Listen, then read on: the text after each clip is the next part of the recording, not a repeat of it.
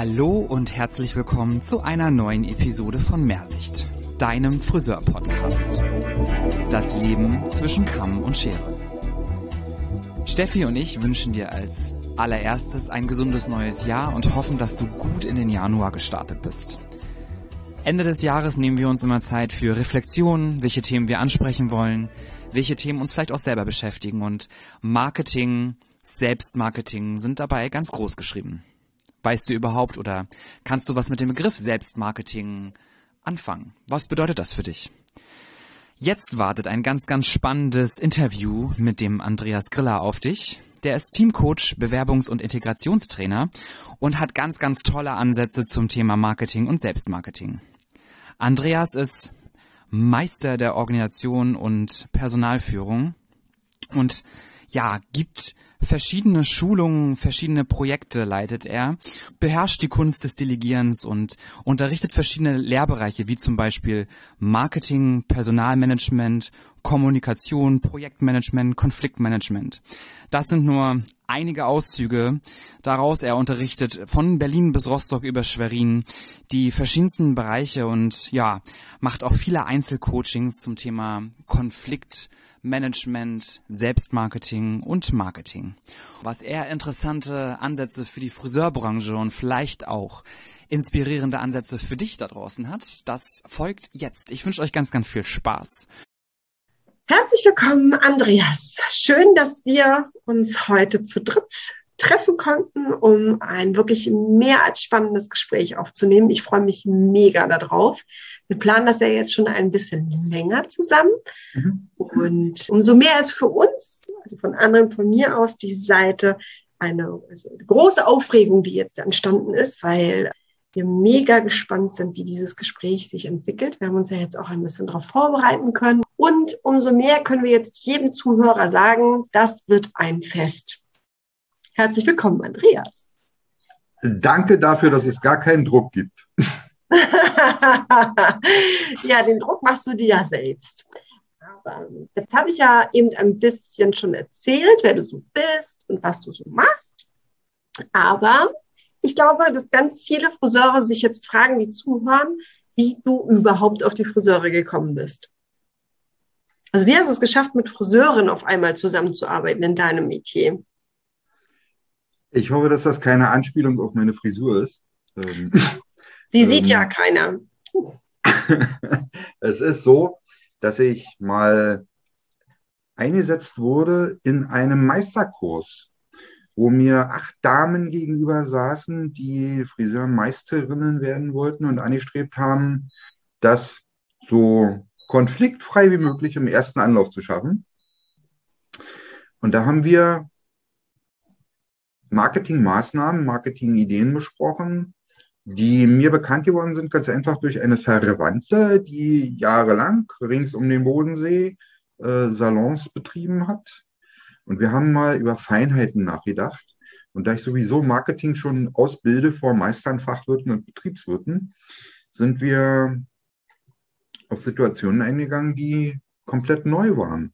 Wir haben dabei gemerkt, dass die Erfahrungen der Frauen, der Damen, mit denen ich da zusammengearbeitet habe, was einen Mordspaß gemacht hat, dass wir diese, diese Erfahrungen statisch gefunden haben.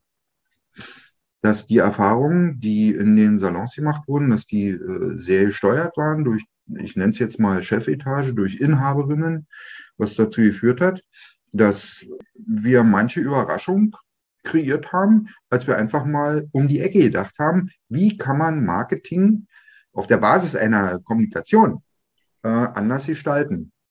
Das ist der Einstieg, wie das damals passiert ist. Und dieses, dieses, dieses Seminar hat einen Mordspaß gemacht. Und tatsächlich, nur eine brauchte einen zweiten Anlauf, um die Meisterprüfung zu bestehen. Und ich klopfe mir ein bisschen mit auf die Schulter, dass das damals so gut geklappt hat. Und seitdem habe ich öfter äh, mit Friseurinnen, Meisterinnen zu tun. Hat äh, in der Handwerkskammer dann auch hm, zweimal in Seminaren den Kommunikationspart gegeben und das Marketing. Und warum arbeitest du so gerne mit den Friseuren zusammen? Das ist eine Frage, die ich richtig lieb habe. Ich glaube, weil die Friseurinnen das Friseurhandwerk durch die Allgemeinheit eines der am meisten unterschätzten Handwerke ist, die es gibt. Oh. Da ist, da ist ein Denken in Proportionen bei, da ist ein Denken in Farben bei, da ist ein, ist ein hoher Anteil bei, wo man sich in Stilrichtungen weiterbilden muss. Da muss man Mode beobachten.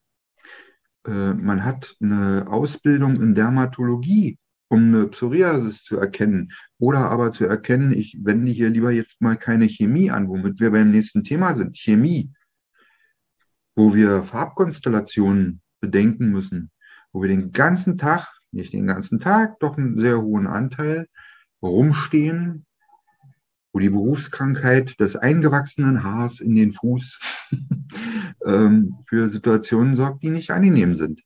Das ist ein Handwerk, wo mir die allgemeine Wertschätzung fehlt tatsächlich. Weil die Summe dessen, was Friseure leisten, noch dazu, und das ist jetzt wieder der Part der Kommunikation, als moralische Mülleimer, als Seelsorger für diejenigen, die dort auf dem Stuhl sitzen und sich wohlfühlen wollen, weil das ist ein Part, der dazugehört, wenn ich zum Friseur gehe, dass diese Gesamtsituation ganz einfach unvollständig betrachtet ist. Das ist nicht wertschätzend bewertet, dieses Handwerk. Deswegen arbeite ich so gerne mit Friseuren. Schön, das klingt gut. Das war jetzt aber wirklich äh, ein ganz, ganz, ganz großes Kompliment. Und ähm, da weiß ich auch, wie, wie, wie ehrlich du das meinst, weil das ist ja auch die Art und Weise, wie wir beide uns kennengelernt haben. Ja, ja. Das ähm, ist ja jetzt noch nicht so lange, dass wir uns beide kennen. Ich weiß nicht, wie lange ist es jetzt? Zwei Jahre? Länger noch nicht? Nicht mal. Nicht mal, ne? Also irgendwie haben wir aber sehr, sehr äh, intensive Gespräche gehabt und deswegen freue ich mich umso mehr, dass wir dieses jetzt endlich geschafft haben mit dem Podcast. Denn kennengelernt haben wir uns beide, weil wir mit unserem Marketing irgendwie ein bisschen aufgefallen sind und wir mal Thema waren in deinen Marketingkursen. Mhm. Und letztendlich darüber die Facebook-Anfrage, Freundschaftsanfrage gekommen ist, weil du ein bisschen neugierig warst, ob dann bei den ganzen Gerüchten auch was dran ist. Und ähm, ja, wir haben äh, unsere Gespräche seitdem immer sehr gefeiert. Also lieben Dank für alle Gerüchte dieser Welt, weil sonst hätten wir uns beide nicht kennengelernt. Wo soll ich den Punkt setzen? Wo soll ich unterschreiben? Keine Ahnung. Schön, ja. dass du da bist, Andreas. Ja. Dann ist es ja so, dass, ähm, also aus meiner Beobachtung heraus und aus dem, wie wir selber Marketing gestalten, dass ähm, ich das Gefühl habe, dass Friseure ganz oft Marketing ganz intuitiv machen. Und auch ich selber habe das Gefühl, dass ich viel aus meinem eigenen Gefühl heraus entscheide.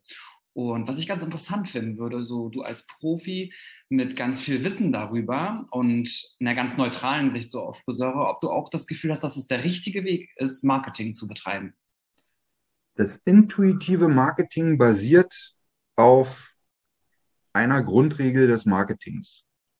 Die erste Grundregel, die ich schule in meinen, in meinen Seminaren ist, Marketing bedeutet lächeln. Das mal die Nummer eins. Wenn ich das machen will, dann muss ich das, was ich tue, lieben. Und jetzt ist, jetzt ist mein weiterer Ansatz in dem Moment, wo ich das, was ich tue, liebe, Warum kann ich da nicht auch drüber reden? Warum kann ich das, was ich, was ich liebe, nicht entwickeln? Warum halte ich mich an, an Vorgaben? Also wenn ich den Lehrplan gesehen habe bei den äh, Meisterinnen, dann äh, entstanden bei mir im Kopf Situationen, wo ich dachte, nee, 1950. Warum, warum nicht 80 Jahre weiterdenken und vorausdenken vor allen Dingen, um einfach mal zu sagen, Lächeln ist die erste Marketingregel.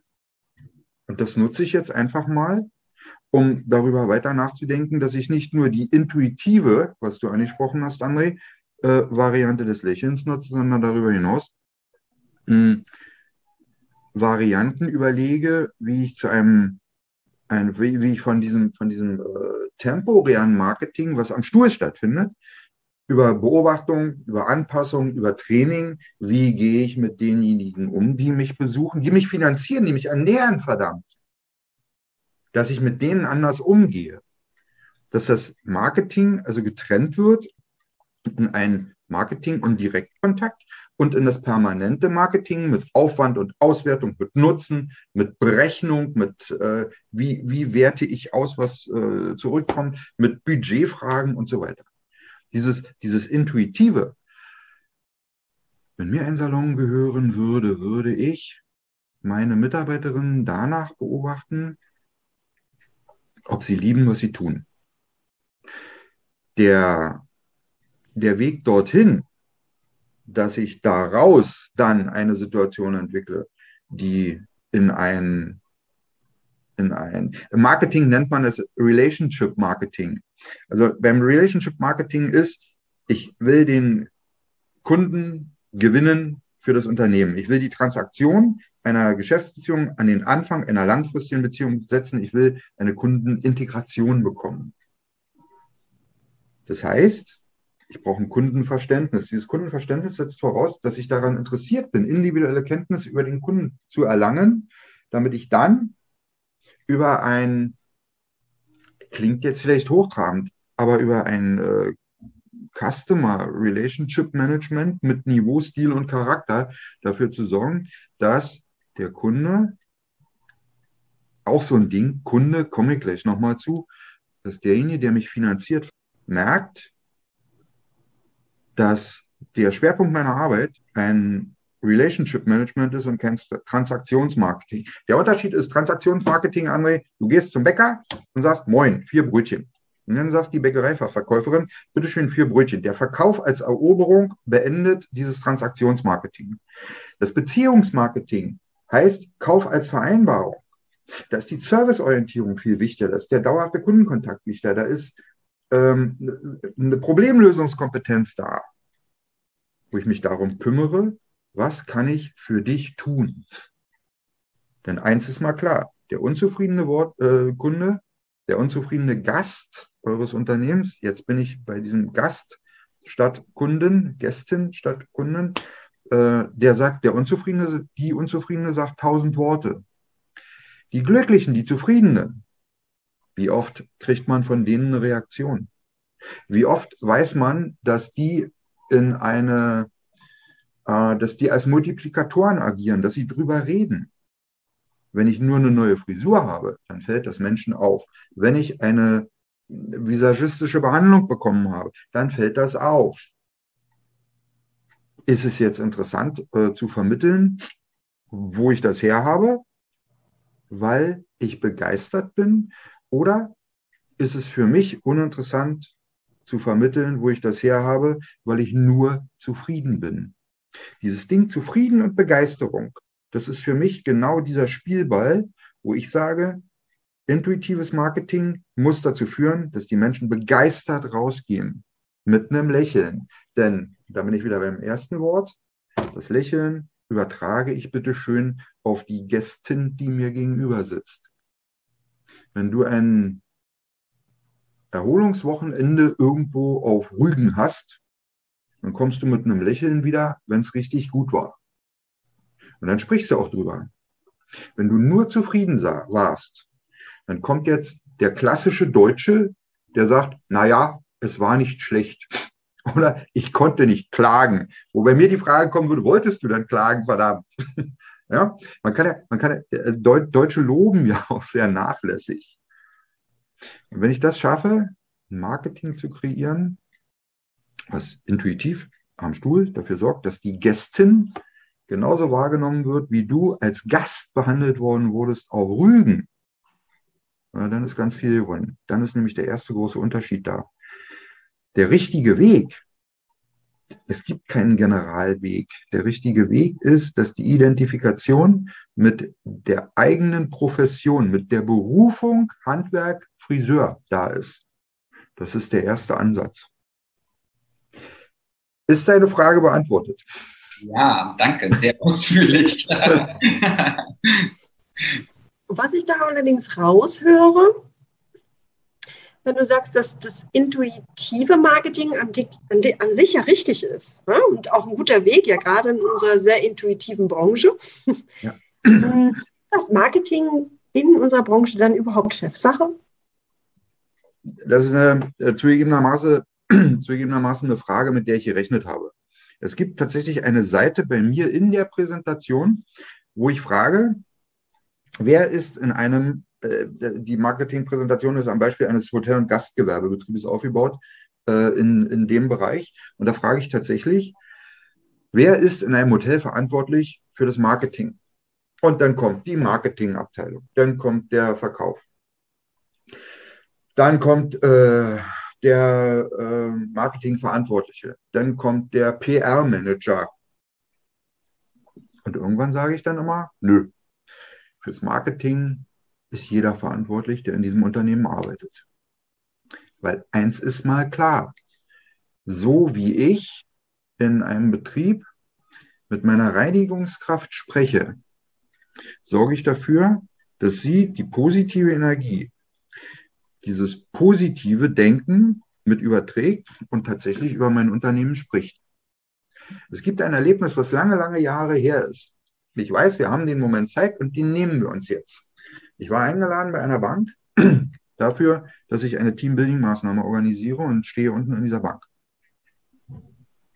Es ist 9 Uhr, ich war zu 9.30 Uhr äh, zum Termin und irgendwann kommt ein Mann rein in einem sehr eng geschnittenen, modernen Anzug, ohne Krawatte, mit einer Leder-College-Mappe unter dem Arm, geht an die Rezeption und sagt zu dem Menschen, der dort sitzt, Mensch, Herr Meier, Schröder, wie, weiß ich nicht mehr, was machen Sie denn noch hier? Jetzt müsste doch schon unsere Kollegin dort sein. Und dieser Mann sagt, naja, es hat geregnet und die Kollegin macht jetzt nochmal ihre Haare klar und dann löst die mich schon ab. Und dann sagt er, Herr Schröder, Herr Meier, wie auch immer, denken Sie dran, dass sich die 20 Minuten wiederholen. Und er, ja, das klären wir dann schon. Der Mann geht nur fünf Schritte weiter und die Aufzugtür geht auf. Da kommt eine Frau mit dem großen, großen Reinigungswagen raus und er begrüßt sie mit folgenden Worten. Mensch, Helga, kommenden Donnerstag wird Ihr Sohn noch 18. Wann wollen Sie frei haben? Zur Vorbereitung am Tag des Geburtstags oder um sich danach zu erholen. Und sie sagt, ich möchte gerne, dass ich an dem Donnerstag frei habe. Vielen Dank, dass Sie dran denken. 26 Minuten später sitze ich diesem Mann gegenüber, mit dem ich absprechen sollte, wie dieses Seminar, diese Teambuilding-Maßnahme organisiert werden soll. Da war das der Chef von dieser, von dem gesamten Bereich. Der war nicht Filialleiter oder so. Nein, der, der war der Chef von dem gesamten Human Resources Bereich. Und dann habe ich ihn gefragt, am Schluss, als alles geklärt war, helfen Sie mir bitte mal zu verstehen, hm, wie kommt es denn dazu, dass Sie den Mann von der Sicherheitsfirma mit einem Namen kennen? Und sagt der Herr Griller, das ist ganz einfach, der hat ein Namensschild. Da ich, okay, gut, mein Fehler, hätte ich dran denken können. Und wie haben Sie das mit der Reinigungskraft organisiert? Und dann sagt der Herr Griller, ich kriege, das, das war zu Zeiten, da hat noch niemand WhatsApp gehabt oder sowas. Oder ist egal. Der sagt, ich kriege an jedem Morgen von meinem Sekretariat eine SMS, wo drin steht, ein Geburtstag, ein Jahrestag, wie lange ist jemand im Unternehmen, äh, ist jemand zurück von einer langen Dienstreise, aus einer Weiterbildung, von einer Kur, aus einer OP, aus einer Rehabilitation, aus einer äh, Erholung wieder zurück. Und diese Informationen lasse ich mir zuschicken. Und dann suche ich mir diese Menschen, um mit ihnen ins Gespräch zu kommen. Und Helga ist mir gerade mal über den Weg gelaufen die Information, dass der Sohn kommenden Donnerstag Geburtstag hat, diese Information habe ich organisiert. Kannst du dir vorstellen, Steffi, dass diese Frau positiv über diese Bank spricht? Ich glaube nicht. Ich glaube auch nicht. Nee. Der Fakt an der, an der Nummer ist, dass der mit allen seinen Leuten so umgegangen ist. Wie viele der Mitarbeiter werden abends in der Bar, beim Bowling, beim Kegeln mit Freunden am Lagerfeuer ihre Bank eher verteidigen, wenn es eine negative Meinung über diese Banker gibt, wenn sie so einen Chef haben. Marketing fängt damit an, dass der Chef die Motivation, dieses Lächeln ganz einfach verkauft in die Strukturen, mit denen er arbeitet. Das ist die Chefsache. Das Marketing selbst hat jeder, jeder Mitarbeiter in dem Haus durchzuführen. Funktioniert nur dann, wenn es von oben vorgelebt wird. Und, und zwar mit Niveau, mit Stil und Charakter. Ja. ähm, wenn es um das Leben im Salon geht, bin ich da total bei dir. Ja. Ähm, jetzt gibt es aber doch auch das Marketing, was man nach außen tritt, also das externe Marketing. Ist das hm. dann in deinen Augen auch ein kollektives Marketing oder, oder ein kollegiales Marketing oder ist das Chefsache für dich? Hm. Internes Marketing bedeutet also eindeutig, wie, geht der, wie gehen die, die Mitarbeiterinnen miteinander um? Wie ist die interne Regelung? Äh, wie ist das Klima? Kennt die Inhaberin des Salons die Teamrollen? Es gibt Teamrollen Perfektionisten, es gibt Präzisionisten, es gibt äh, Mitarbeiterinnen, die einfach mitlaufen, es gibt äh, diejenigen, die innovativ vorneweg rennen, es gibt die mit Ideen, es gibt die Mitmacher, es gibt diejenigen, die einen Überblick haben und die, die sich überall einmischen. Wenn ich diese Teamrollen kenne und das steuern kann, dann bin ich in der Lage, das, das Team so zu formen, dass das Team auch mal laufen darf. Eine Teamrolle, die man nicht vergessen darf, ist der Hofnarr. Der Clown in der Truppe. Der Hofnarr darf den König nicht beleidigen, aber auch mal überspitzt darauf aufmerksam machen, was nicht funktioniert. In dem Moment, wo man den Hofnarren kennt, weiß man, der Hofnarr ist dafür verantwortlich, dass ab und zu mal der Deckel vom Topf genommen wird, damit Dampf abgelassen werden kann. Das ist eine Aufgabe des internen Marketings. Und damit eine Chefsache, diese Teamrollen zu kennen. Beim externen Marketing nach außen, da spielt natürlich die, das Verhältnis, wie die Mitarbeiterinnen miteinander umgehen, nach außen auch eine Rolle. Ich rede jetzt nicht davon, dass es ähm, dieses Marketing mit der Klärung der Budgetfrage gibt. Aber wenn du deine Mitarbeiterinnen kennst und in der Lage bist, Ideen und das Potenzial der Mitarbeiterinnen zu nutzen, damit daraus ein Marketing entsteht, dann kreierst du daraus externes Marketing. Äh, deiner Verantwortung als Inhaberin, wo du sagst, ich werde fünf Prozent des Gewinns und drei Prozent des Umsatzes immer mit einplanen, um Marketing zu generieren, damit wegfallende Gästinnen und Gäste aus dem Salon wieder ausgeglichen werden können.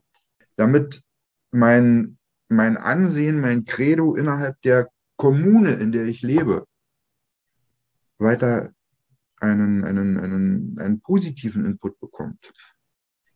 Wenn du das meinst, das ist deine Aufgabe. Das Budget zur Verfügung zu stellen und entscheid, zu entscheiden, über welche Marketingwege gehe ich. Nehme ich Social Media Marketing, äh, nutze ich Influencer kaufe ich mir einen Influencer ein, der darüber berichtet, dass er bei mir war, kaufe ich mir eine Influencerin ein, die bei mir äh, eine, eine visagistische Behandlung bekommen hat, wie auch immer. Das entscheidest du. Dieses lebendige Marketing, was grundsätzlich erstmal nicht von einer Planung ausgeht. Das ist Job aller. Das kollegiale, das kollektive Marketing ist eine Geschichte, das kreierst du, durch das Klima, das du zulässt in deinem Salon, in deinen Salons, in deinem Team und sorgst gleichzeitig dafür, dass du damit Ruhe hast, weil du dich nicht mehr ums Klima kümmern musst.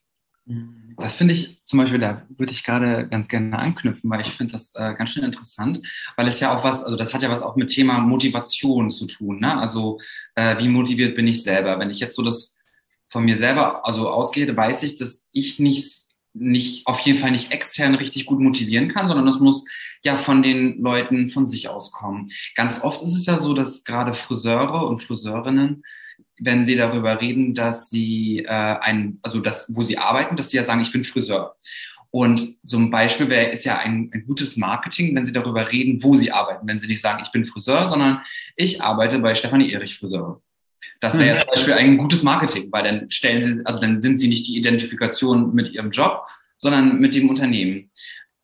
Wie schaffe ich es denn, dass das Personal, also vielleicht extern über, also Marketing betreibt und darüber redet, beziehungsweise so diesen Wandel bekommt, selber diese Überzeugung davon zu haben, wenn ich doch aber selber äh, als Chef davon überzeugt bin und es lebe. Aber die Mitarbeiter nicht unbedingt. Ich glaube, das ist so ein Thema, das haben bestimmt viele Chefs. Mhm. Ich weiß, worauf du hinaus willst. Ich habe das mal in der, in der äh, Meisterausbildung in der ersten Klasse so formuliert, dass ich gesagt habe, das handwerkliche Feuer bei euch, das ist da. Das Marketing bei euch, das Denken in Motivation, in Motivation kommt von Motivsuche. Dies, dieses Denken, das, das hat aber noch nicht mal ein Glühen.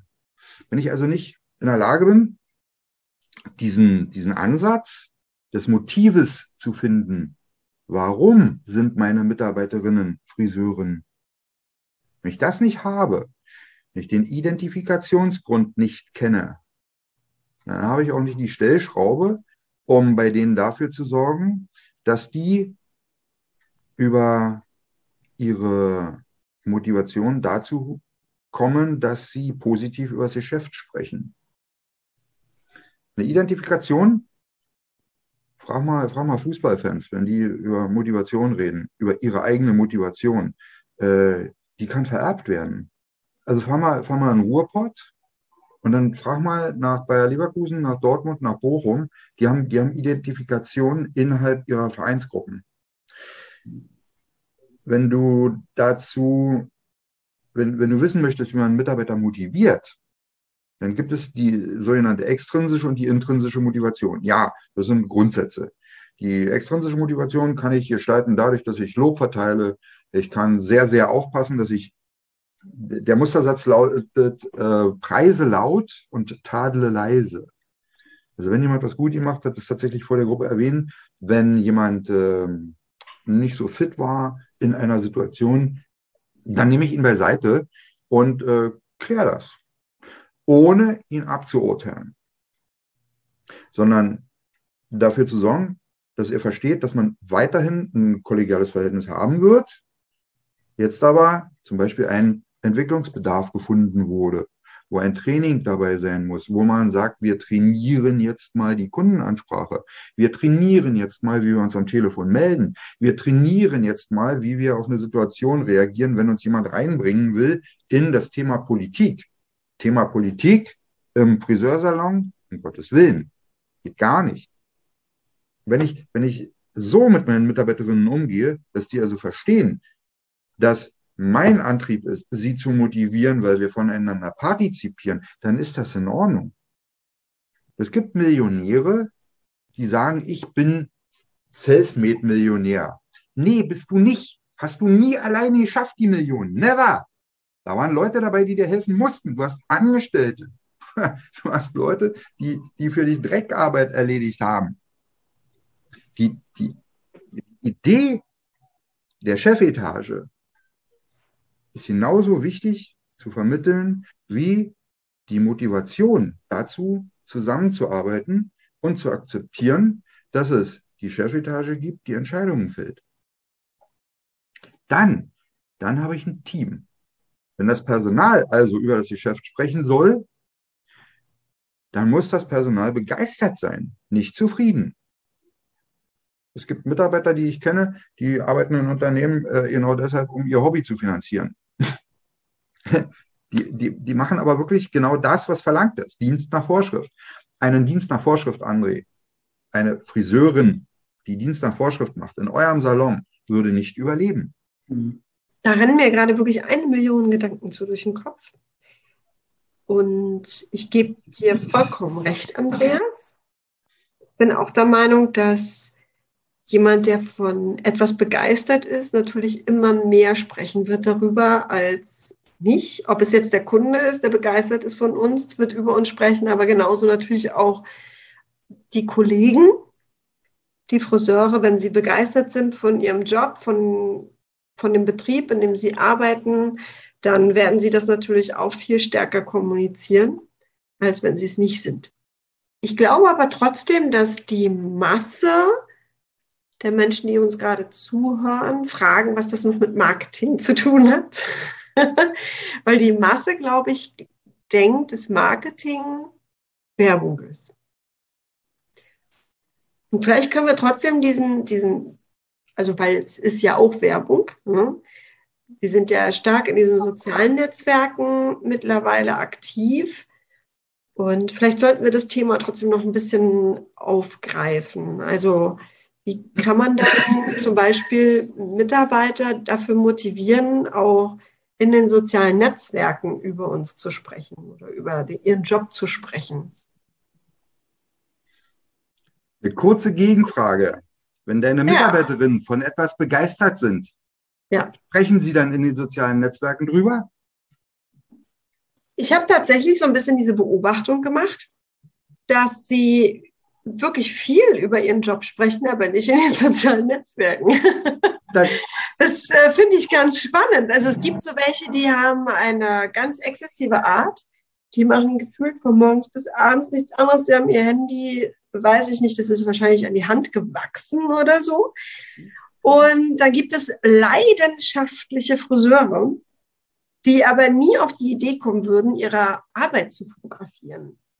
Und ich denke da jetzt gerade zum Beispiel an eine Mitarbeiterin von mir, die wirklich ähm, leidenschaftliche Friseurin ist, die auch gerade Meisterin geworden ist und so, also durch diesen Meister, durch die Ausbildung dazu nochmal so einen Energieschub bekommen hat, die so mit einer Leidenschaft nochmal dabei ist, was ihren Beruf betrifft. Und mit der hatte ich letztens das Gespräch, weil sie ist eigentlich die Generation Social Networks, und die sagt dann zu mir, also Boss, ganz ehrlich, im Nachhinein, wenn die Kundin weg ist, denke ich immer so, boah, da hätte mal ein Foto von machen müssen. Mhm. Aber währenddessen denken sie nicht drüber nach. Und ich denke, dass das ganz vielen so geht. Es gibt welche, die leben das und dann gibt es ganz viele, die leben das nicht. Und viele Chefs äh, sind aber darauf angewiesen, dass sie von ihren Kollegen, von ihren Mitarbeitern befüttert werden, um diese Netzwerke überhaupt beleben zu können. Aber wie kriege ich die Mitarbeiter dafür motiviert? Wie kriege ich sie dafür offen oder weise, dass sie sich berufen fühlen, mitzumachen, aktiv mitzumachen, auch mitzudenken und daran zu denken? Womit wir beim Unterschied sind von jemandem, der eine Meisterschule besucht hat ja. und Inhaber ist oder nur eine Meisterschule besucht hat. Oder Variante 3, Angestellte in einem Salon. Wenn wir also Marketingmittel äh, bedenken, dann hat jeder das Recht, den Mund aufzumachen. Wenn eine Gästin einverstanden ist, und das macht eine Friseurin, die ich sehr, sehr schätze, äh, in Neubrandenburg, dann werden Fotos gemacht von nachher, von vorher und nachher. Diese Fotos landen bei Instagram.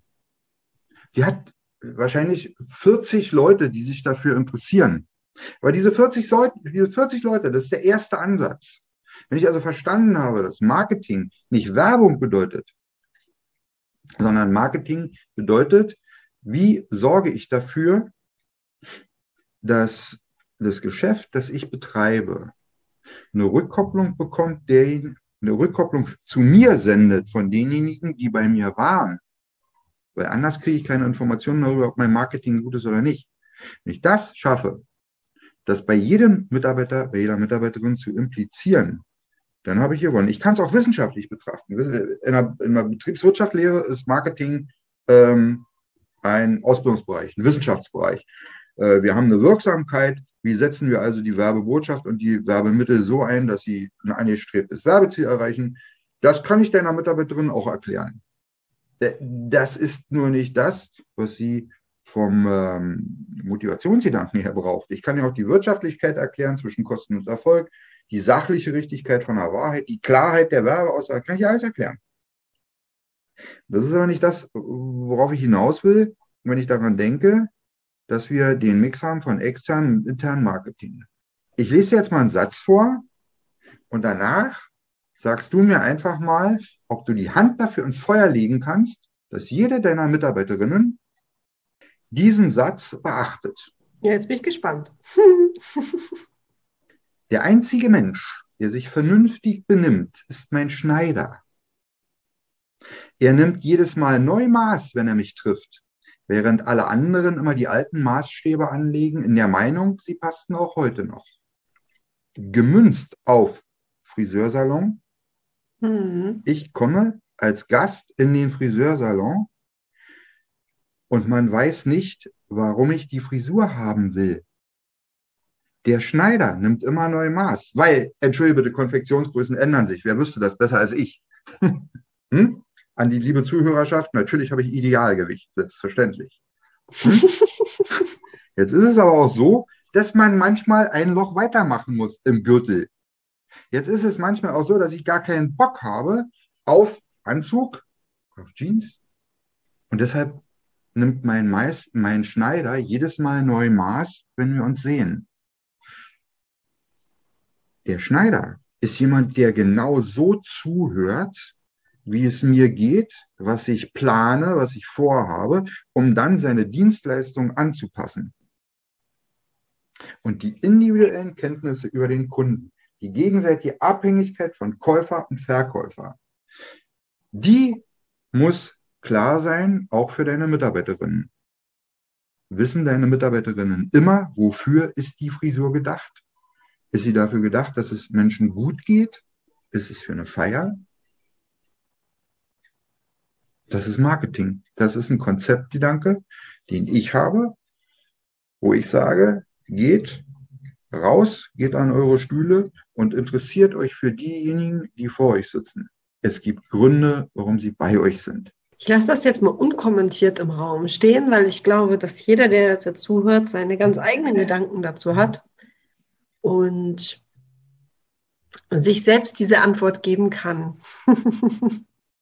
Du grinst gerade. Das sehen die Leute jetzt natürlich nicht, aber das ist so ein selbstgefälliges Grinsen, so na ja, ich wusste es. okay, aber komm auf Marketing jetzt nochmal wieder zurück. Gibt es aus deiner Sicht heraus Marketingmittel, die jeder einsetzt? Jeder Salon hat das Recht, Marketingmittel einzusetzen, die da heißen Social Media, jeder Salon hat das Recht, äh, eine Werbung zu schalten, wo auch immer, sollte aber bitte bedenken, dass der Kosten-Nutzen-Ausgleich bei dieser ganzen Geschichte einem extremen Wandel unterliegt. Wenn ich also zum Beispiel darüber nachdenke, wie ist die Wirksamkeit von einer Radiowerbung, dann kann ich allen mitteilen, äh, euch würde schlecht werden, wenn ihr wüsstet, wie die Wertigkeit von Radiowerbung ähm, im Fall, also äh, in der Betrachtung des ROI ist, also Return of Investment. Das ist Na, ganz, ganz übel. Na, sag mal. Na, also die, die, die Radiowerbung ist ähm, neben einem E-Mail-Marketing die Werbung, die am schlechtesten abschneidet. Ach, und ich habe mal gedacht, das ist Flyer. Dass Flyer die schlechtesten sind. Print, Printwerbung ist nicht so teuer wie Radiowerbung, und bringt noch weniger äh, und, und äh, Radiowerbung bringt aber noch mehr Return, weil bei der Radiowerbung weißt du nicht, was macht der Zuhörer gerade. Man kann also nur sagen, so und so viele Leute haben das Radio, haben Radio gehört. Aber haben sie den Spot gehört? Können sie sich an den Spot erinnern? Dazu musst du dann eine Auswertung schalten, um das zu bekommen. Die tatsächlich erfolgreichste Werbung zurzeit, Social Media Marketing, dann haben wir Digital Sponsoring, die Influencer. Dann haben wir Mobile Marketing, weil, wie du sagst, die Leute haben eine Prothese und die, mit der Prothese kann man mit der Welt äh, kommunizieren. Die leuchtet, mit der kann man telefonieren, da melden sich Leute und man kann sich lustige Bärtchen anmalen. Äh, die Handys sind immer anbei. Wir haben äh, die Geschichte mit Event-Marketing, sich ein Event zu kaufen, ist also tatsächlich etwas, was dafür sorgt, dass der Bekanntheitsgrad exponentiell steigt. Die, die, die, die verrückteste Marketing-Idee, von der ich jemals gehört habe, ist aus der Anfangszeit von Red Bull. Red Bull ist eine Riesenbude. Red Bull, der gehören zwei Fußballvereine. Red Bull macht dieses Red Bull Air Race, wo Flugzeuge durch so eine Luftsäulen durchfliegen.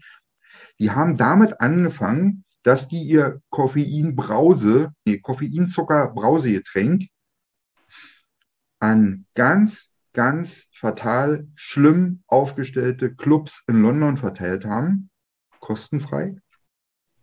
Und haben gesagt, wir bestehen aber darauf, nee, nicht kostenfrei, die mussten schon kaufen, ja. Wir bestehen aber darauf, dass wir die lesen, leeren Dosen wieder bekommen. Diese leeren Dosen, was haben die damit gemacht? Die sind nachts durch London marschiert zu den Upper-Class-Clubs und haben die davor so in die Ecke gestellt, in Mülleimer gepackt und, und, und, damit die Leute von der Upper-Class denken, die trinken hier Red Bull, geil, kaufe ich mal. Das sind, das sind Marketingmittel, die sogenannten Guerilla-Aktionen, das sind auch Aufkleber. Du kannst auch ein Schwein durchs Dorf treiben, wo äh, Stefanie Erich Friseure draufsteht mit Lebensmittelfarbe. Das sind Guerilla-Aktionen, die tatsächlich irgendwann mal zum Erfolg geführt haben. Das ist mein Ernst. Ein, mhm. ein, der, der größte Club in Oldenburg, der in einem Bunker sitzt, den gibt es heute noch. Die haben eine Marketingaktion gemacht zur, zur, Eröffnung. Da sind die mit Schweinen durchs Dorf, durchs Dorf gelaufen und da wurden Gutscheine verteilt. Äh, du hast Schwein Nummer 5 gesehen, Nummer 5 heißt, du kriegst drei Bier umsonst am ersten Tag. Das sind Marketingmittel, die wissenschaftlich festgelegt jetzt erstmal irgendwas sind, wie zum Beispiel eine Guerilla-Aktion. Ja, das mag ja sein. Deiner, deiner, deiner Verrücktheit sind doch aber keine Grenzen gesetzt. Sobald du keine Grenzen überschreitest, wo also gute Sitten, äh, der Verstoß gegen äh, unlauteren Wettbewerb, gegen die Gesetzesgrundlagen, wenn das nicht drin ist, dann ist doch Marketing dein Ding. Mach doch Marketing so, dass die Leute einen ganz anderen Eindruck davon bekommen, dass das nicht nur ein Salon ist, wo Friseurinnen arbeiten, sondern dass das ein Wohlfühltempel ist, wo Gästinnen gerne hingehen, weil die Mitarbeiterinnen sich darin sau wohlfühlen. Die Marketingmittel, die man einsetzen kann. Leute, googelt, guckt in die Bücher, was alles an Marketingmitteln zur Verfügung steht. Macht keine E-Mail-Werbung. Haben wir jetzt verstanden. Die Spam-Ordner sind voll davon. Äh, naja, ich weiß ja selber, wie ich mit E-Mails umgehe. Ne? Also löschen, löschen, löschen, löschen, abmelden, abmelden, abmelden, löschen, löschen, löschen. Also ich weiß nicht, weil ich das letzte Mal eine Werbemail gelesen habe. Ich glaube, es ist 100 Jahre her. Von daher gehe ich da ganz mit dir. Das bringt so rein gar nichts. Aber wir haben uns mal irgendwann, ich glaube, da saßen wir beide mit einem Kaffee bewaffnet an der Reling am Rostocker Hafen. Es schien Sonne. Ich weiß noch, es war ein wunderschöner, überraschender Frühlingstag. Und wir haben uns über Konzepte unterhalten für Friseure. Ich weiß nicht, ob du dich noch ein bisschen daran erinnerst, aber magst du vielleicht auch unseren Zuhörern ein bisschen was aus diesem Gespräch verraten? Ich weiß, worauf du anspielst. Ja, ja es war ein wunderschöner Tag. Möchtest du mehr wissen? Also für mich über den Tag, ähm, der war schön, aber die Konzepte, ich glaube, das interessiert die Zuhörer jetzt mehr. äh, an alle Zuhörer, äh, kommt nach Rostock und kommt mit uns Kaffee trinken am Stadthafen. Wunderschön. Hm. Und dann reden wir über Konzepte. Es gibt jede Menge Konzepte, die man einsetzen kann. Was macht ein Friseursalon ab 19 Uhr? Er tut dasselbe, was ein parkendes Auto an der Straße tut.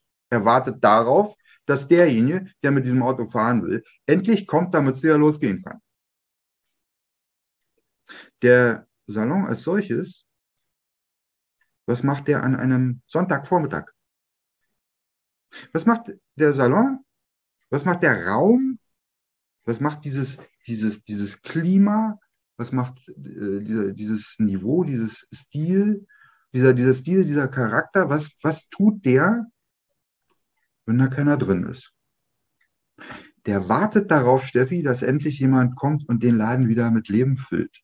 Und ich kenne tatsächlich aus dem, meinem verwandtschaftlichen Kreis eine Dame, die hat also zum Beispiel im Herbst auf ihrem Hof das Laub immer schön brav gesammelt, hat das unter den Carport gefegt und gewartet, bis das schön trocken war. Und dann musste ihr Mann mit dem Hänger zum Salon fahren und hat zum Herbstanfang den gesamten Salon mit diesem Laub ausgeschüttet, auf dem Fußboden verteilt.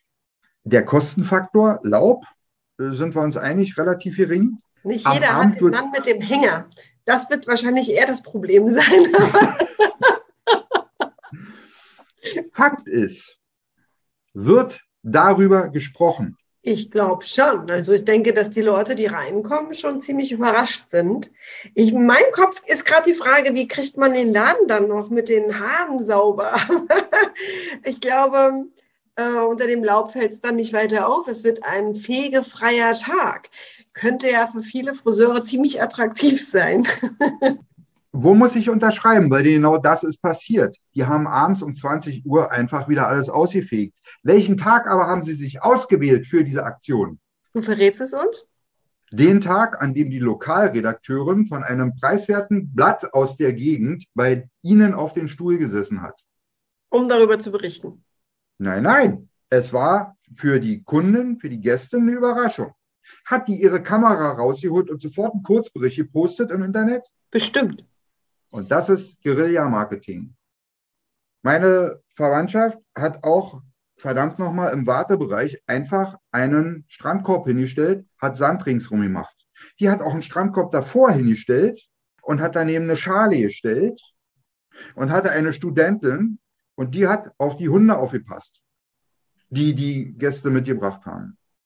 Äh, die hat sogar probiert, einen Salon etwas weiter entfernt in einem anderen Ort aufzumachen, der tatsächlich nebenan eine Hundefriseurin hatte. Und dann sind die, die sind vorher, wir haben vorher bei statistika.com, haben sie herausgefunden, wo ist der Stadtteil, wo sind die meisten Hunde. Dann sind die dorthin gegangen und haben gesagt, wir wollen hier einen Friseursalon eröffnen, einen kleinen Friseursalon, ebenerdig, keine Stufe. Und wir verteilen Zettel in der Zeitung wo äh, drin steht, derjenige, der eine neue Frisur braucht, der kann seinen Hund ruhig mitbringen, weil wir sind genau neben dem Hundesalon. Warum, warum kann man so, so ein verrücktes Weiterdenken nicht machen? Warum kann man also Konzeptgedanken nicht so ausweiten, dass man sich, Achtung, für die Interessen der eigenen Angestellten derart interessiert, dass die ein Podium bekommen, innerhalb des Salons, der darauf wartet, dass er mit Leben gefüllt wird, während es ein Sonntagvormittag ist. Warum kann an einem Sonnabendabend nicht eine Buchlesung in einem Salon stattfinden? Mit 20 Gästen, mehr nicht. Wo ich eine kleine regionale Zeitung mit ranhole, wo ich ein, ein, äh, ein Video drehe, was ich bei Facebook ins Netz stelle, auf meiner Facebook-Seite. Warum kann ich nicht eine kleine Ausstellung machen von Bildern, die Mitarbeiterinnen gemalt haben, die gerne zeichnen. Es gibt ein Autohaus, die haben jahrelang jeden zweiten Sonnabend den Verkaufsraum leer geräumt und Verkaufsräume von äh, Autohäusern sind schon ein bisschen größer. Und dort haben die Verkaufsausstellungen gemacht von Kugelschreibern. Nicht lachen. Das ganze, der, der, der ganze Raum hatte Wäscheständer drin, diese diese Spinnenwäschenständer, die haben die einfach geliehen und da hingen Kugelschreiber an Klammern und dann haben die untereinander Kugelschreiber ausgetauscht und verkauft. Dieses Autohaus war jeden zweiten Sonnabend in der Zeitung. Die positive Konnotation des Namens dieses Autohaus, die Assoziation, ach, das sind doch die, die das und das machen, hat dafür gesorgt, dass dieses Autohaus immer noch als einziges von dieser Marke tatsächlich in Rostock als A-Händler existiert dass die Konzepte, auf die wir uns einlassen, passen müssen, da bin ich bei dir.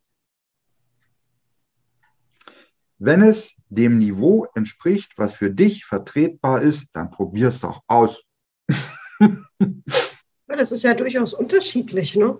Also ich denke, dass ähm, Friseure, die in bestimmten Vierteln Berlin unterwegs sind, sicherlich ganz andere Konzepte finden als ein Kölner Salon ähm, oder auch ein, ein Salon im, im, bayerischen Hochland ähm, hat sicherlich mhm. auch noch wieder ganz andere Ideen als jetzt ähm, in Ostfriesland.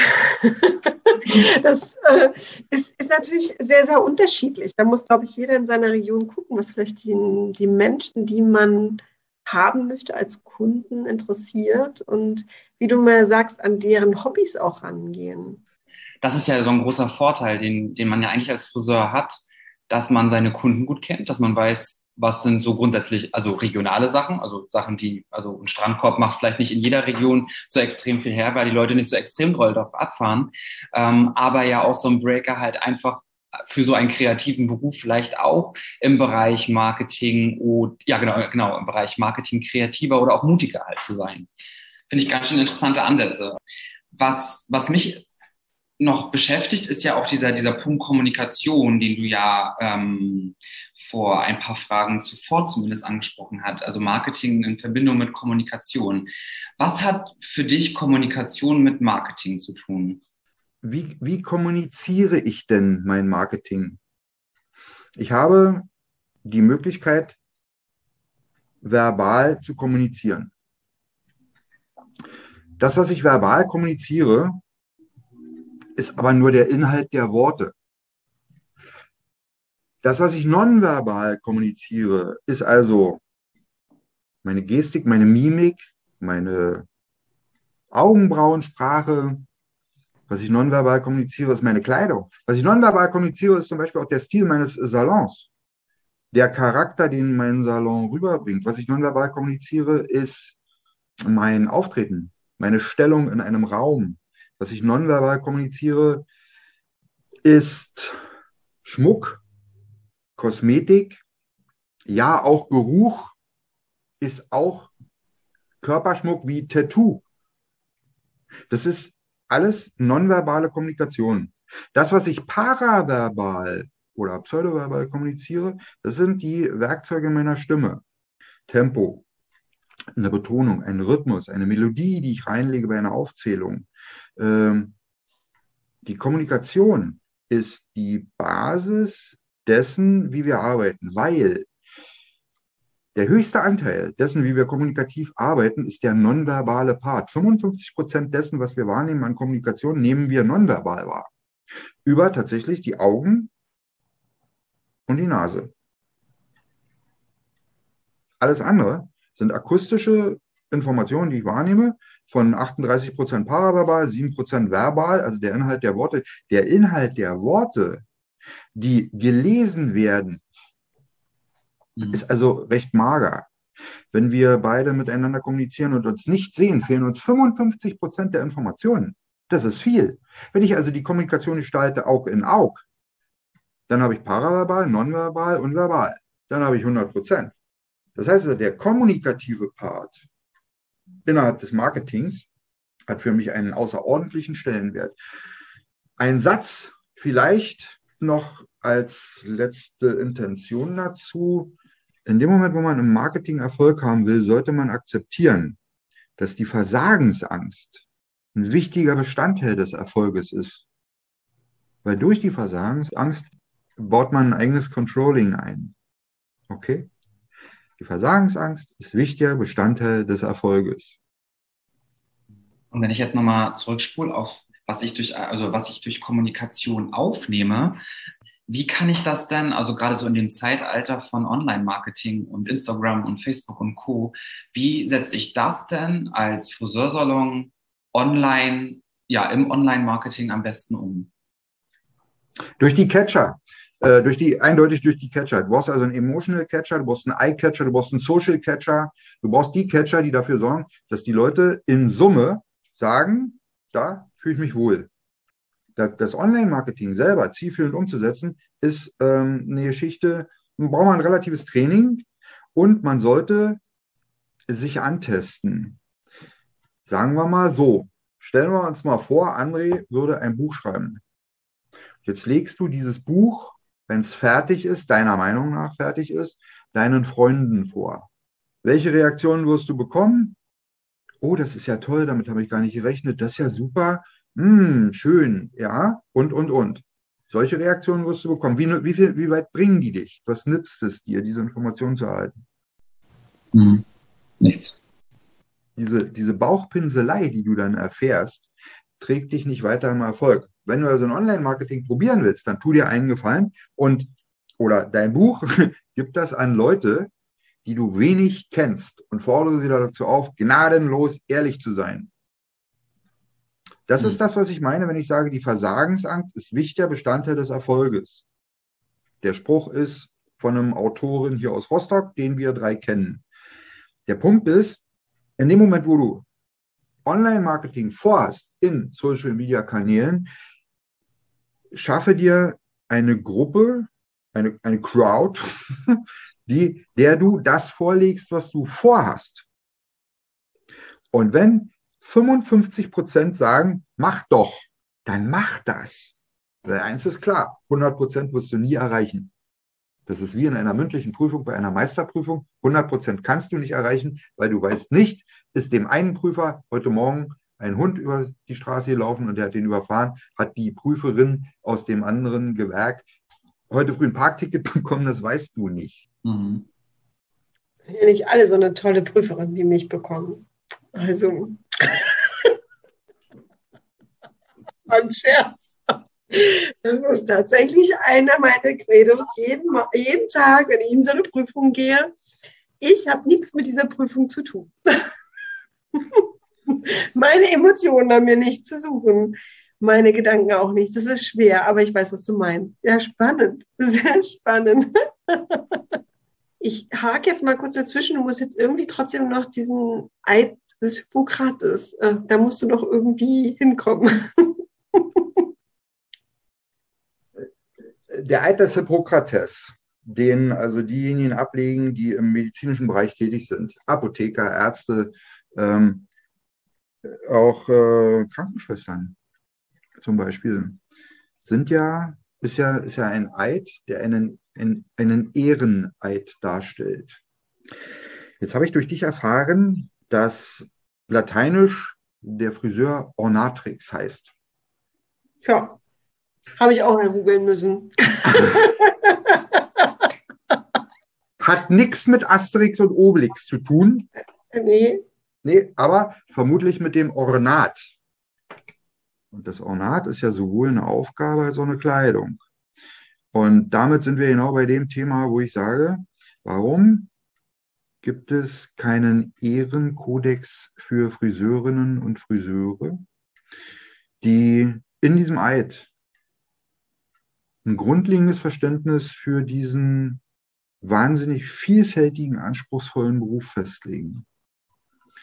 Mir fehlt eine, sowas wie eine, wie eine Intention. Ich, ich will nicht von einer Regel sprechen oder von, einer, von einem Gesetz, sondern von einem, von einem unwritten law, von einem ungeschriebenen Gesetz, wo eine, ein Ehrgefühl definiert wird für dieses zauberhafte, jahrtausendealte Handwerk. Hast du das Gefühl, dass es dieses Ehrgefühl manchmal nicht gibt? Ich habe mich heute unterhalten mit einer Dame, die letzte Woche, in der letzten Woche beim Friseur war und sie hat tatsächlich eine Friseurin an ihrem Stuhl gehabt. Die, die hatte den Termin genau bei dieser Kollegin. Und in dem Moment, als die Gesichtsmassage begann, roch sie, dass die Frau gerade eben noch eine geraucht hat. Das sind Sachen, die, die, die dürfen nicht passieren. Weil was, was sagt diese Frau abends in ihrem Strickkurs bei den Freundinnen? Wie spricht sie über diesen Salon? Die, die Summe der Kleinigkeiten, wo man es verderben kann, wenn es da so ungeschriebene Gesetze gibt für den Salon, dann wäre das schon ein super Einstieg. Ich rede nicht von Gesetzen. Ich rede nicht, rede nicht von einem großen Regulativ. Aber es gibt ja, also ich sag mal, wenn wir jetzt an den Eid des Hippokrates denken, dann gehe ich davon aus, dass wenn ich zu einem Arzt gehe, dass er mir mh, hm, hilft. Die, ja, hilft und die Informationen gibt, die ich brauche, um für mich eine Entscheidung zu fällen, die gut für mich ist. Wenn ich das jetzt mal auf den Friseur übertrage und du sagst, du würdest dir wünschen, dass es diesen Eid auch bei den Friseuren gibt, wie kann man das in, in Marketing technisch, weil wir jetzt gerade ja auch beim Online-Marketing, also wie man nach außen hin tritt, was, was, was könnte man da beachten, dass man da marketingtechnisch auch richtig agiert? Also das eine ist ja das Interne, ja, also da bin ich auch vollkommen bei dir wenn man rauchen war, es gibt nun mal die Raucher, ist nun mal so, da muss man sich die Hände waschen gehen. bevor man in das Gesicht von Menschen geht und vielleicht einen Drops lutschen oder so. Aber äh, wie kann ich das auch nach außen hin tragen, diesen Eid? Weißt du, wohin ich will? In, indem, ich, indem ich genau das tue, was ein Arzt macht, sich nämlich dafür zu interessieren, wie es dir geht. Der Arzt kann dich nur dann behandeln, wenn du ihm sagst, wo es weh tut. Der Arzt kann dich nur dann behandeln, wenn du sagst, was fehlt.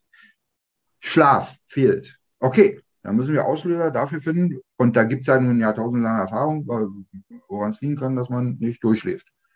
Zu spätes Essen, zu viel Alkohol, was weiß ich. Sorgen, Ängste, Nöte. Wenn diese Sorgen, Ängste und Nöte ein Kummer, wenn der Kummer ein Grund dafür ist, dass deine Gästin zu dir kommen will, um sich von dir pflegen zu lassen. Und dieses Pflegen meine ich jetzt genau so. Und das Resultat ist, dass der Wohlfühlfaktor von dir, von deinem Lächeln übertragen wird auf deine Gästin. Dann wirst du genauso eine positive Konnotation durch deine Gästin erfahren wie eine zufriedene, glückliche, sehr gut behandelte Patientin. Die Kundenintegration in die Struktur deines Salons mit der, mit der Erkenntnis, dass es eine gegenseitige Abhängigkeit gibt zwischen deiner Gästin und dir. Das ist die Basis, wie man dafür sorgen kann, dass die Serviceorientierung sich überträgt und aber keine Rolle mehr spielt für die Gästin. Weil der monetäre Hintergedanke, dass sie Geld bei dir im Salon lässt, der verschwindet hinter dem Gedanken, sie hat mir geholfen. Hm.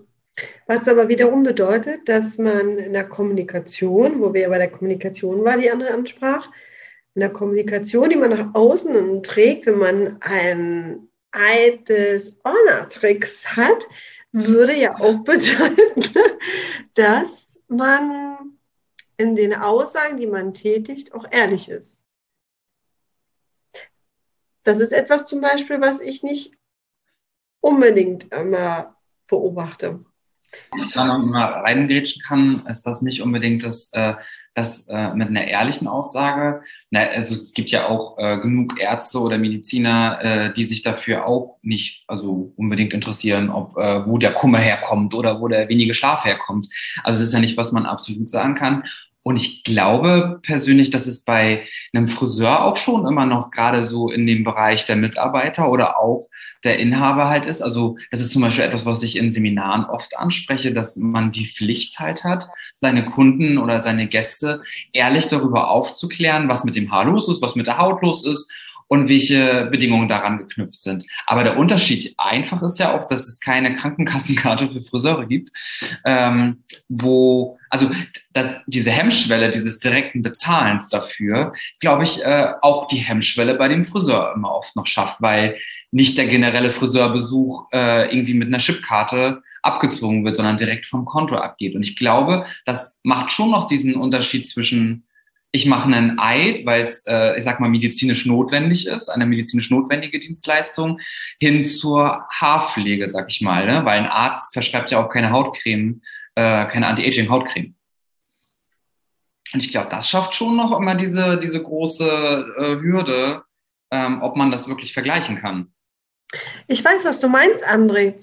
Hm, was ich zum Beispiel meine, ist so mein Feind ähm, Olaplex zum Beispiel, dass ähm, mit Olaplex viele Friseure Versprechungen machen, die die Haare aber eigentlich gar nicht halten können.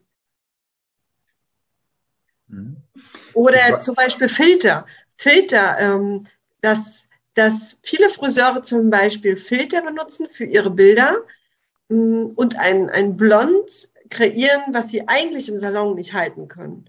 Und darüber, in, gerade im Online-Marketing, mit dem, was sie dann eben zeigen, Dinge zeigen, die nicht das wahre Abbild geben. Und den Kunden suggerieren, dass der eigene Friseur vielleicht, bei dem man gerade ist und ihm sagt, es ist nicht möglich, der vielleicht wirklich nach dem ähm, hypokratischen Eid oder nach dem Eid des Ornatrix arbeitet und gesund, gesund für die Haare denkt, dann doof dastehen lässt. Weil im Netz, in den Social Networks, wird ihnen gezeigt, es ist möglich.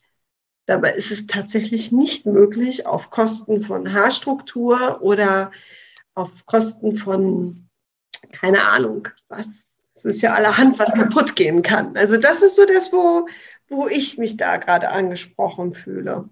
Daher aber, glaube ich, denke ich, dass äh, Karma das ganz oft ja regelt. Ne? Weil wenn es etwas ist, was nicht möglich ist, dann regelt es ja eher das Karma, weil die Kundin, die dann vielleicht in den Salon geht, wo der Filter raufgelegt wurde, ja dann auch feststellt, dass äh, der Filter nicht bei ihr auf den Kopf passt. Ne? Also da habe ich so das Gefühl, also es, das, das ist das, was ich ja meine, was bei Medizinern auch passiert. Ne? Der eine Mediziner sagt dir ja vielleicht auch, wenn du dieses Antibiotika nimmst, dass du gesund wirst und du wirst nicht gesund, weil der Kern ganz woanders ist, ne? weil ähm, du trotzdem in deinem, also du kannst ja Antidepressiva nehmen und in deinem Burnout bleiben, aber nur dieses Medikament verschafft dir ja auch nur kurz die Hilfe die du vielleicht für den Moment brauchst, aber keine langfristige. Und ich glaube, dass, dass, dass darüber über Karma sich ja eher regelt, was zum Beispiel dieses Ärgernis über Filter und Co. halt hat.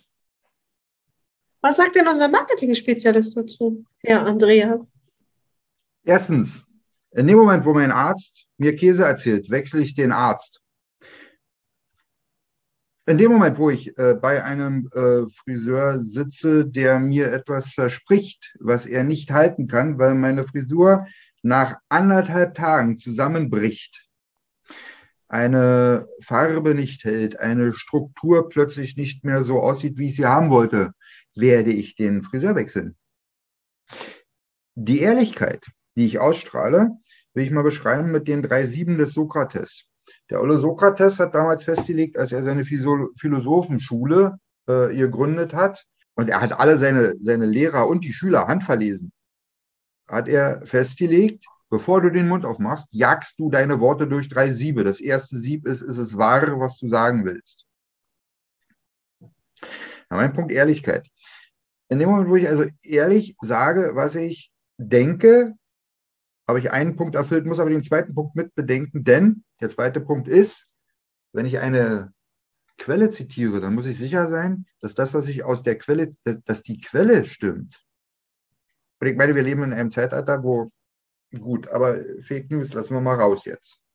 Der zweite Punkt ist, es ist wesentlich, dass ich es sage. Da gibt es auch wieder eine, eine B-Version. Es ist wesentlich, wann ich es sage.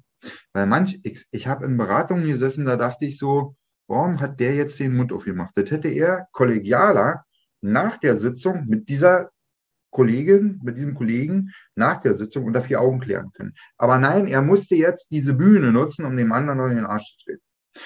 Der nächste Punkt ist, ist es wohlwollend formuliert. Ist es also so formuliert, wie ich auch in der Lage und bereit bin, von dem anderen zu empfangen. Ist es wahr? Ist es wesentlich? Ist es wohlwollend formuliert? Das sind die drei Dinge. Wenn man sich äh, in der Kommunikation daran hält, dann könnt ihr euch sicherlich vorstellen, wie es in manchen Sitzungen aussehe. Also ich kann mir Parteitage vorstellen von Parteien, wo, wo die den Mund halten müssten, weil wahr, wesentlich und wohlwollend formuliert würden die nicht hinkriegen. Wenn ich also ehrlich sein will, und diese Ehrlichkeit tatsächlich auch raustrage, dann werden diejenigen, die von meiner Ehrlichkeit überzeugt sind, tatsächlich auch bei mir bleiben. Die anderen mögen bitte den Arzt wechseln. Wir können es auch so machen wie im alten China. Vor 100 Jahren war es in China noch so, der Arzt in der Straße, der hatte oben an seiner, an seiner Tür ein Schild zu haben, wie viele Patienten habe ich und wie viele davon sind schon gestorben. Möchtest du das auch bei deinem Salon? Wie viele Versprechen konnte ich erfüllen? Mach das mal lieber im persönlichen Gespräch mit den Gästinnen deines Hauses und dann bist du auf dem richtigen Weg. Und da ich dich kenne, weiß ich, dass ich eben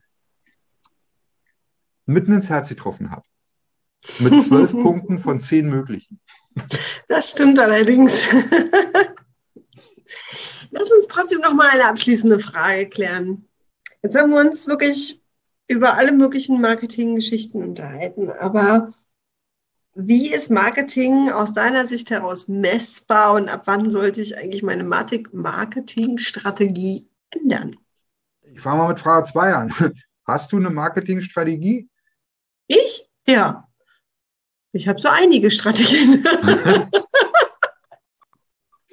wenn, du eine, wenn du eine Strategie hast, äh, dann überprüfe, ob das Ergebnis, sowohl das monetäre Ergebnis als auch das Ergebnis von privaten Gesprächen, die du führst mit ähm, Mitarbeiterinnen, mit Kundinnen und so weiter und auch mit Leuten, die ja gar nicht deine Kundinnen, deine Gästinnen sind, dass du mit denen einfach mal überprüfst, dass du mit denen einfach mal überprüfst, wie ist meine Außenwirkung?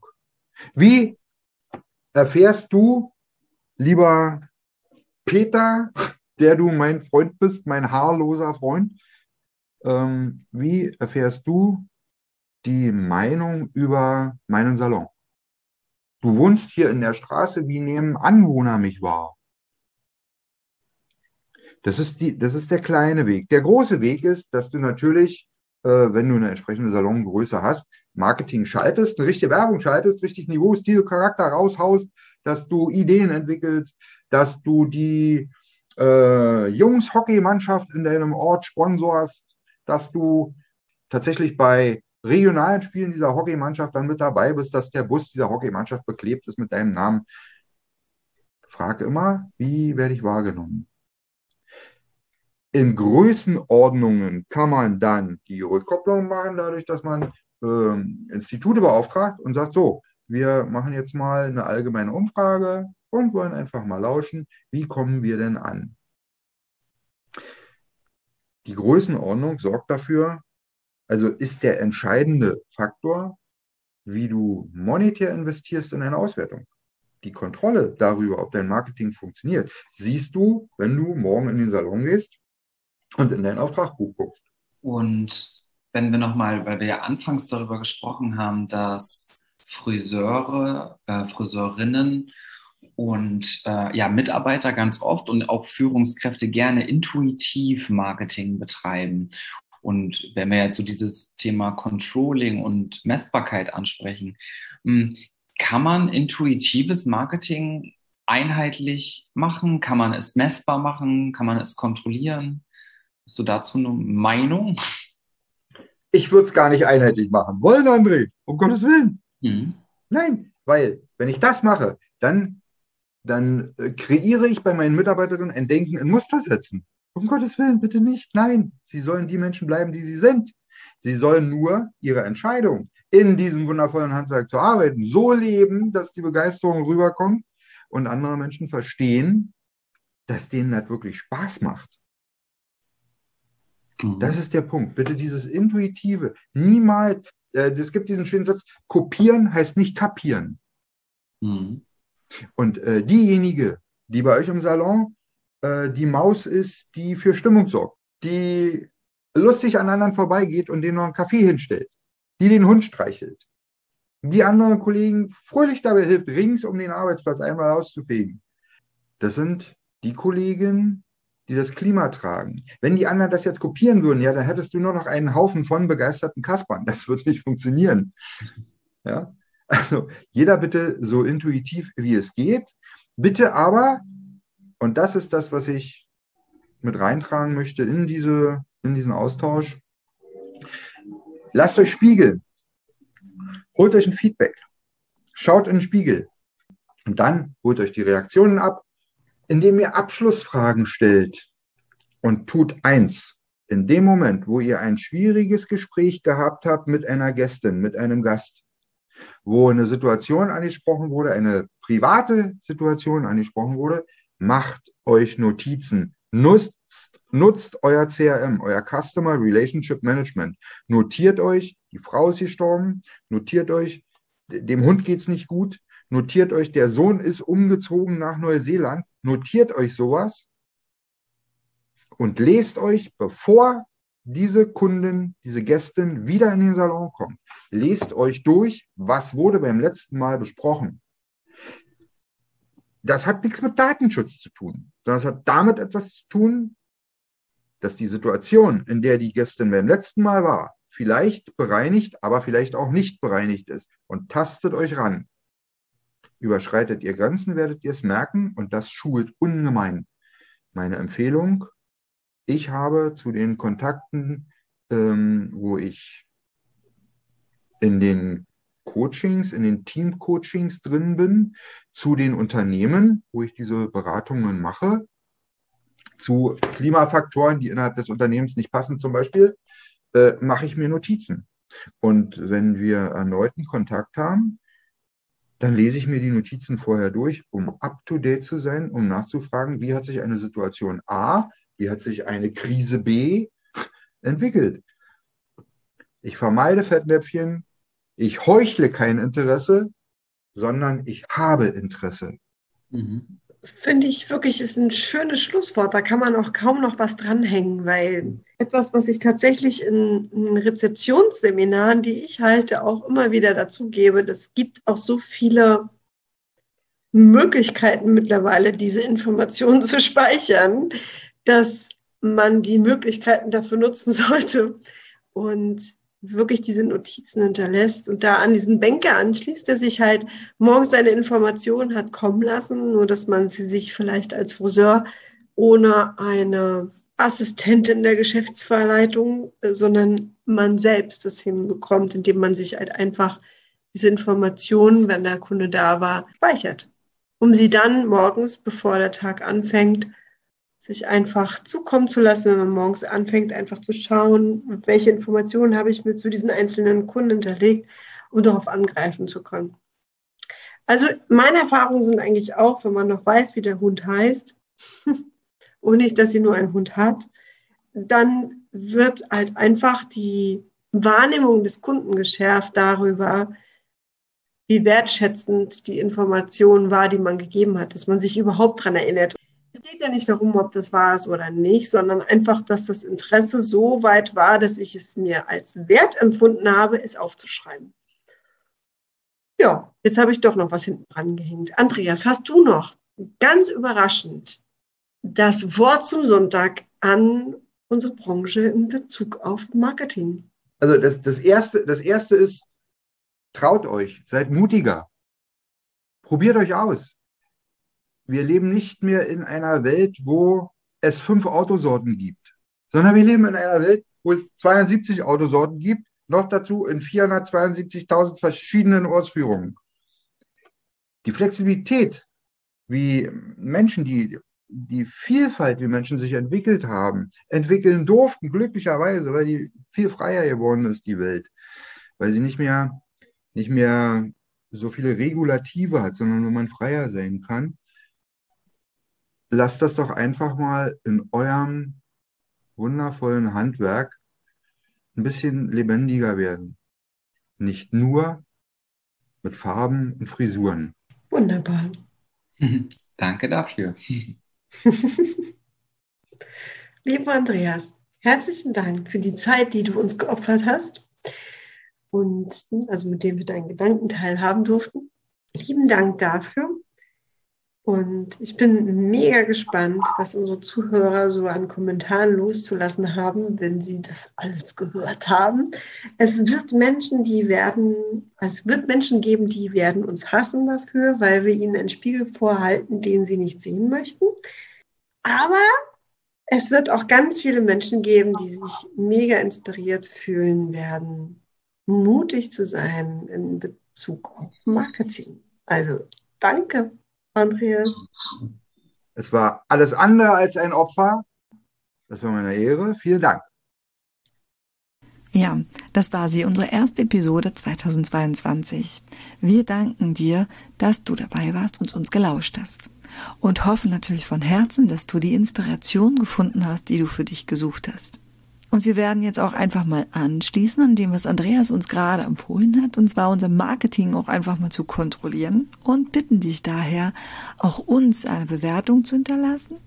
Gerne mit vielen, vielen Sternchen, damit wir wissen, wie gut wir dir gefallen und natürlich damit auch andere uns besser finden können. Also einfach ein paar Sternchen geben in deiner Podcast-App in den sozialen Netzwerken kannst du uns gerne auch Kommentare hinterlassen. Und wir freuen uns natürlich auch immer über Feedback, wenn du Anregungen hast, vielleicht Themenvorschläge oder auch einfach unser Gast sein möchtest, dann freuen wir uns natürlich immer von dir zu lesen.